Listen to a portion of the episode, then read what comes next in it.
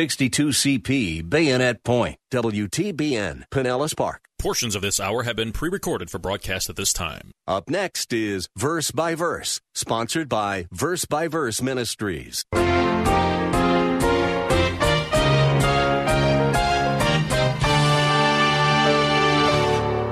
Now that's how he begins. He puts a little doubt in your mind. God had said that, but he puts a doubt in your mind and says, Is that really true? Did God really say? Maybe you interpreted it wrong. Maybe you've taken his word a little bit too literal. Has God really said that? That doesn't sound right. Has God really? So you begin to, to doubt. He puts a doubt in your mind. If your mind's not girded with truth, then you, you buy that, and he takes it a step further. Have you ever seen money that was expertly forged? With all the advances in computer and printing technologies, governments have been forced to add more security markings to their currency. And even with these added measures of protection, it can still be extremely difficult to know a forged bill when you see one. However, the method for identifying a forgery has not really changed over the years. People need only to compare the suspected currency to one that is known to be genuine. Occasionally, store owners may have their employees study a forgery that was recently circulated. But this is only done so that employees will know that a very good forgery exists and that the currency they receive needs to be examined carefully. No one really spends time memorizing the different forgeries because they can change so frequently. All that is needed is to have a very good knowledge of what a genuine bill should look like. And the more that people handle these genuine bills, the more easily they are able to identify a forged bill. Welcome to Verse by Verse, the radio program that is committed to declaring the whole counsel of God through the practical teaching of God's Word. Our teacher on the program is Pastor Steve Kreloff, pastor of the Lakeside Community Chapel in Clearwater, Florida. Lately on the broadcasts, we have been learning some valuable lessons from the book of Nehemiah. Today, Pastor Steve will continue his sermon from Nehemiah chapter 4, reminding us that we, like Nehemiah, need to be prepared for attacks on all sides. Satan and his followers constantly use lies and other subversive tactics to bring believers into the captivity of deceitful lusts and sins. So, what is our defense against these subtle sneak attacks? Above all, we need to have a firm grasp of God's truth so that we will not be so easily deceived and conquered by our enemy. Let's rejoin that study now as Pastor Steve explains this even further. Sanballat and his colleagues were planning a surprise attack on the city of Jerusalem, on the people. They were going to surround them. And verse 11 of chapter 4, of, we turn back to Nehemiah, but we'll go back to Ephesians, so leave a bookmark there. says this, verse 11, And our enemy said, They will not know or see until we come among them, kill them, and put a stop to the work. They said, We're going to have a surprise attack. We're going to come upon them when they don't expect it, and we're going to kill them. And so the people were very discouraged. Very discouraged. And that's what we looked at last week. How to be encouraged. How did Nehemiah encourage them? Well, he did encourage them, but what did they do to protect themselves? They're still left with the problem of, of being protected. So they're encouraged in their hearts. They need to be protected physically. We're going to look at the lessons of this chapter and apply it spiritually because the principles are the same. We're going to look at three timeless principles on how to protect ourselves from the enemy's attack. Our enemy is not Sanballat. Our enemy, though, is the devil. And actually, the enemy of the Jewish people was the devil, too, behind Sanballat. So we're going to look at, if you're taking notes, three timeless principles about how to be protected from our enemy. We'll get as far as, as we can. First of all, the first principle, timeless principle, transcends uh, whether you're in the Old or New Testament era. The first timeless principle about being protected from an enemy is number one, be prepared. Be prepared for the attack. Be prepared. Notice verse 15 as we get into our text. And it happened when our enemies heard that it was known to us, that is, the surprise attack was known to us. It wasn't a surprise anymore. That God had frustrated their plan, then all of us returned to the wall, each one to his work. Sanballat and his colleagues were, were planning a surprise attack, but it's no longer a surprise attack when the people found out. God had frustrated their plans and the Jewish people now were organized. We looked at this a little bit last week. They were organized for this attack. So uh, they, they've taken their, their plot away. God frustrated their plan. So the Jewish people returned to the wall, this verse says, and they continued the work. So they must have stopped for a little while. Now they continued to rebuild. However, the working and the workers here did not continue like they had previous to the threat of attack. Something, some things were changed. Verse 16. It came about from that day on that half of my servants carried on the work while half of them held the spears, the shields, the bows, then the breastplates, and the captains were behind the whole house of Judah. Very wisely, it says, from that day on, from the day on that they returned, half the people, half of the workers uh, would work on the wall while the other half stood guard. So things had changed. Half were working, half now were standing guard. And there were even some other precautions. Notice 17 and 18. Those who were rebuilding the wall and those who carried burdens took their load with one hand doing the work and the other holding a weapon. As for the builders, each wore his sword girded at his side as he built while the trumpeter stood near me. Those who carried the materials carried it with, with one hand and a weapon in the other. So there were some who just carried materials and they carried it with one hand, they carried their weapons in the other. Then those who actually worked on the wall, the laborers on the wall, uh, worked with uh, both hands, but they wore their swords at their side. So things had changed. You see the principle here? The principle is they were prepared for an attack. And, and here's what you want to get hold of even though the crisis may be over in your life, and there, you know, usually is a crisis, and then we kind of let down our guard, we need to be careful because even though the crisis may be over, that doesn't mean that you forget about the enemy, because the devil hasn't forgotten about you. And he wants you to be left unguarded. So you need to be prepared.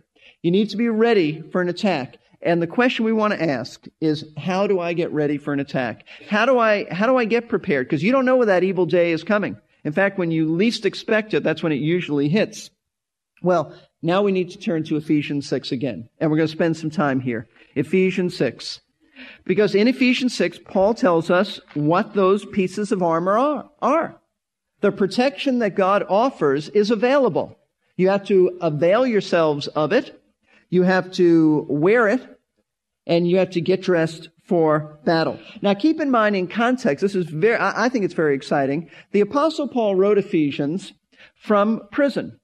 He was in prison in Rome and he was chained to a Roman guard night and day. And there's a great picture of him and I don't know if it was exactly like this, but uh, probably. It's a great picture of him on one of the covers of Israel My Glory, sitting down with a long chain hooked to a Roman guard, and he's looking at that Roman guard, writing down, now take on the full armor of God.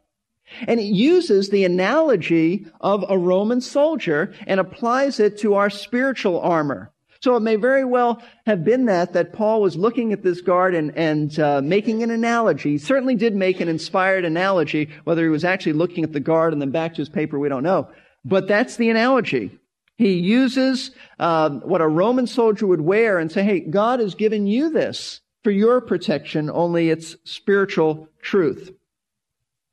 Now, if you have this protection, then when Satan attacks you on the evil day, you're going to stand. You're not going to fall spiritually. You're not going to be ineffective. And he's going to attack. He attacks through relationships. He attacks through doctrine. He attacks through doubts. He attacks through fears, through worries. I mean, on and on it goes. He attacks sometimes through self-righteousness, thinking you got it all together. But he attacks. And here's what you need to, to wear. You need to spiritually get dressed for battle. So, let's look. The, there, there, are a number of things that you need to wear every morning when you get up. Don't just, don't just dress physically. You need to dress spiritually. Verse 14. He says, stand firm, therefore, having girded your loins with truth and having put on the breastplate of righteousness. But let's begin by looking at the first piece of armor that you, that you put on, having girded your loins with truth. Now, we don't use language like that. Girded your loins with truth. You're talking about is a, is a belt. The first thing that a Roman soldier did, and by the way, we have um, a complete tape messages on, on this. So if you're interested in further study, just go to our tape room and we have a whole series on spiritual warfare dealing with uh, full messages on these individual aspects, and that's, that's for, for you. But what the first thing a Roman soldier would do when he got dressed is he'd make sure his belt was on because he had garments that, that kind of flowed. And when you're in combat, you don't want garments flowing. So he would tuck those in with a belt. He would make sure that there's nothing loose hanging out there so that he wouldn't trip over everything or anything or be distracted. So he'd take that belt, and that's what Paul is talking about, a belt that, that we are to wear. Only our belt is not physical. According to the apostle Paul, our belt is the belt of truth. We're to take everything that might distract us, everything that might get in the way, and encircle it or girdle it. That's what it means to encircle. Girdle it, encircle it with truth. If you're going to be protected from Satan's assaults, you must encircle yourself with the truth. And what is the truth? It is God's Word. Is God's Word. Why is that so critical? And why is that the first thing that you do? Because Jesus said, and we know this, we know what Jesus said in John 8 44. He said, The devil is a liar. He's been a liar from the beginning. He is a liar. And sometimes his lies have truth mixed in. So it's very deceitful. It's not something that's always obvious, but he is a liar. And he aims at your minds. And I want you to look at Genesis chapter 3 to see this, because in his first dealings with humanity, he lied. And he's been doing it ever since. Genesis chapter 3 is the story of lying to Eve. And uh, there's a great pattern there because he does the same things to us. Genesis chapter 3. He is the father of lies. He is the one who started it all and he continues it and he's the best in the business. Genesis chapter 3 verse 1. Now the serpent was more crafty than any beast of the field which the Lord God had made. And he said to the woman, Indeed, has God said you shall not eat from any tree of the garden? Now that's how he begins. He puts a little doubt in your mind. God had said that, but he puts a doubt in your mind says, is that really true? Eh, did God really say? Maybe you interpreted it wrong. Maybe you've taken his word a little bit too literal. Has God really said that? That doesn't sound right. Has God really? So you begin to, to doubt. He puts a doubt in your mind. If your mind's not girded with truth, then you, you buy that. And he takes it a step further. Verse 2. And the woman said to the serpent, From the fruit of the tree uh, and the garden we may eat. But from the, tr- the fruit of the tree which is in the middle of the garden, God had said, You shall not eat from it or touch it, lest you die. So she answers back. And the serpent said to the woman, You surely shall not die. Now, from doubt, he goes to denying it. He said, Oh, God said that? I'm telling you it's not true. You won't die. God said you'll die spiritually. I'm telling you you won't die spiritually. And that's what God meant by that, not physically but spiritually. And so he, he just outright denies it. From doubt, he goes to deny. You surely will not die. Now, the next thing he does, once he gets you to doubt the word and then he outright denies the word, then he substitutes his lie for the truth. And we see this in verse 5. For God knows that in the day you eat from it, your eyes will be opened and you will be like God, knowing good and evil. He substitutes the truth. In other words, God doesn't really have your best interests at heart. God is keeping something from you because he doesn't want you to be happy. He doesn't. He's holding something back, so go ahead and do it if it feels good. Just do it. It's good for you. God wants to make your life miserable. That's the way God is. So just go ahead. If it looks good to you, if it feels right, then go ahead and do it. And that's exactly what happened because verse 6 says, When the woman saw that the tree was good for food and that it was a delight to the eyes, and that the tree was desirable to make one wise, she took from its fruit and ate. She gave it to her husband with her and he ate. And the rest of us have not only fallen with them, but we now also fall for Satan's lies because that's the pattern. He gets us to believe that we can be happy and fulfilled and content and satisfied if we do what we want to do rather than what God wants us to do. That is precisely what he feeds us in terms of lies. So we believe lies that destroy our marriages. Why stay married? You can be so much happier with someone else. He destroys our relationships. He destroys our homes. He destroys our church because we buy into his lies that the goal of life is to be happy rather than be holy. That's what he was really saying. One of the most difficult things that a, that a pastor has to, has to do and has to see is uh, people in his congregation who fall for Satan's lies and they refuse to let the Word of God keep them from plunging into spiritual ruin. They really believe this stuff. They're going to go out and do what they want to do rather than what God's Word says to do, and it is exactly satanic lies that they have fallen for. Now, how do you protect yourself? Obviously, you protect yourself from, from your adversary by living and, and believing and applying the truth of the Word of God. You take like a belt, you put it around you, you say, I'm not going to let any loose stuff floating around trip me up. I live by the Word of God. That's what Jesus said to do. He said, man shall live by what? Every word that proceeds forth from the mouth of God. And he said that to the devil, by the way. Man lives by the word of God. So when you get up in the morning, you make sure that your quiet time is not simply a time in the word and then I leave God behind, but you put that belt around you because um, Satan knows how vulnerable we are, and uh, he's going to try to come come to you and. Um, you're not going to hear voices or anything like that. We don't want to get mystical, but uh, he wants you to, to doubt the word of God. He's going to deny the word of God to you. He's going to substitute his lie. And the only thing that you have to protect yourself is the word of truth, not your, not your own mind. Because you start thinking and you start uh, uh, debating in your mind, you're going to fall. It's the word of God. That's what Jesus did. He said, "It is written." He didn't start to think about it and say, "Well, that, that sounds, you know, it's not bad." Yeah, it is bad. You you have to take the word.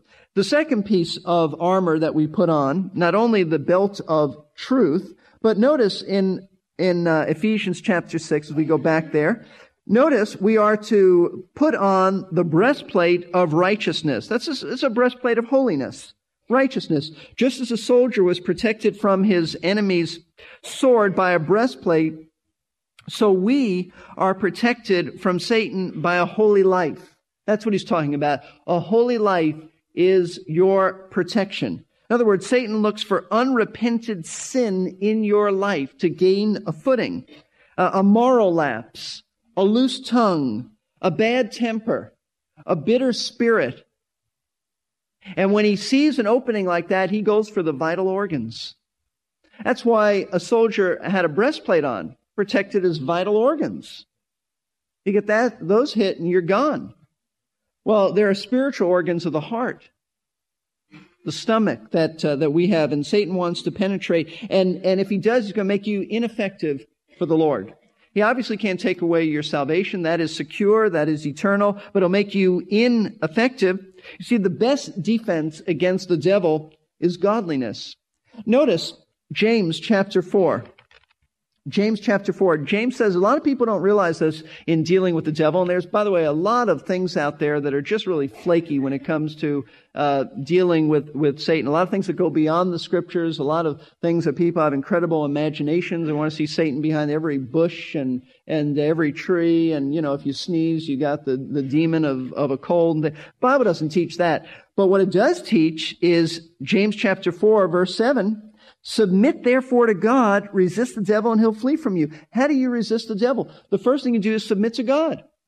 You submit to God. That's why it says in verse 8, draw near to God and he will draw near to you. Cleanse your hands, you sinners, purify your hearts, you double mind. In other words, get your life right with the Lord. That's the breastplate of righteousness. Make sure that things are right in your life. And so I ask you that this morning. How is your prayer life? How is your time in the Word? How is your relationship with your spouse? Anything you need to, uh, to go to them and say, please forgive me. I've done this wrong. I've done that wrong. And, and get it straightened out? How about attitudes? How about speech? Anything you've said lately that might be offensive to someone? Might be offensive to the Lord? How about, uh, any, any moral lapse? Any, anything? How about some unethical things in business? How about a lack of integrity? About a lack of diligence? Maybe laziness. You see, Satan looks for openings in that breastplate to reach your, your vital spiritual organs. And he'll use that. So you want holiness to rule. Are you under Jesus Christ's control? If not, you're fair game in one sense. Are you under his control? Are you yielded to the Lord and his word? If not, then you're, you're just open to Satan. And he will find that opening. And he'll get in there and he'll penetrate any opening you give him. So there is a day by day, moment by moment checking in our lives, making sure that sin is confessed and dealt with. Because he will get in that opening and he'll make it bigger. The third piece of armor that God has provided for our protection is found in verse 15 and having shod your feet with the preparation of the gospel of peace. Having first put on a belt and then his breastplate, the Roman soldier would then bend down and put on his shoes. Now you might wonder why his shoes? Why, why is that so important? Because proper footwear in battle meant stability in your footing, especially when hand to hand combat would come. You don't want to be slipping because you're wearing the wrong uh, shoes. You want something that's going to dig in and hold on to the ground, the earth, so that uh, you can stand firm in your fight with the enemy. You want stability. That's what he's talking about. Stability. So what kind of protection has God provided for us so that we would be stable? That we would be stable in our battles with Satan? We are to wear the shoes of peace the shoes of peace. Now, at first glance, it might seem that Paul is saying, uh, be at peace with everybody, and uh, then you won't have problems. Uh, that's not what he's saying. That's not what he's saying. The shoes of peace means this. It is the truth that you and I, having come to faith in Jesus Christ, are at peace with God. It is an understanding that being justified by faith, as Paul says in Romans 5:1, we now have peace with God. Now, why is that so important for your stability? Because as we keep from slipping in the Christian life by an understanding that we are at peace with God, that God is not against us. God is not mad at us. We're at peace with Him. And uh, therefore, when Satan accuses us of being too evil to really evidence salvation, we don't buy it. And we don't fall spiritually. And we're not all shaken when he comes to us and says, How do you really know you're saved? How do you really know that God cares about you? We understand that we're at peace with God. He's not against us, He's for us. You see, as an understanding of, of the Word, you're protected from thoughts like, God is mad at me because I did this and I shouldn't have done this, and now God is just mad at me. And you see, and you buy that, you're going to be unstable in your spiritual life. Or He really doesn't love you like you think. He loves everybody else. He doesn't love you like you think he does because you, are just not good enough. Well, that's ridiculous. But we, we buy that. We buy that and, and we're unstable. He's against you. Uh, he's annoyed at you. He's not going to bless you. Now that he's got your life, he's going to make it miserable. And uh, God is just going to do horrible things to you. And you can't have a good marriage because you did this in the past. You, you God's getting back at you. And all of those things are Satan's lies. And the truth that you have to make sure you're wearing is this I'm a child of God. I'm at peace with God. The war is over. God is not against me. I'm not against him. The war is over. I'm on his side. And I'm not going to listen to the condemnation anymore because I'm not condemned. And I don't have to, to buy that. I have shoes that give me firm stability in the Christian life. It seems pretty clear from God's Word that our most important preparation for spiritual attack is preparation in God's truth. Whether it is truth about Him, truth about us, or truth about our relationship with Him, it is all important. We simply cannot stand against the devil if we do not firmly stand upon the things that God has taught us. We must not doubt the accuracy or the honesty of his communication with us. We thank you for joining us today on Verse by Verse, and we trust that our study from God's Word has been a blessing.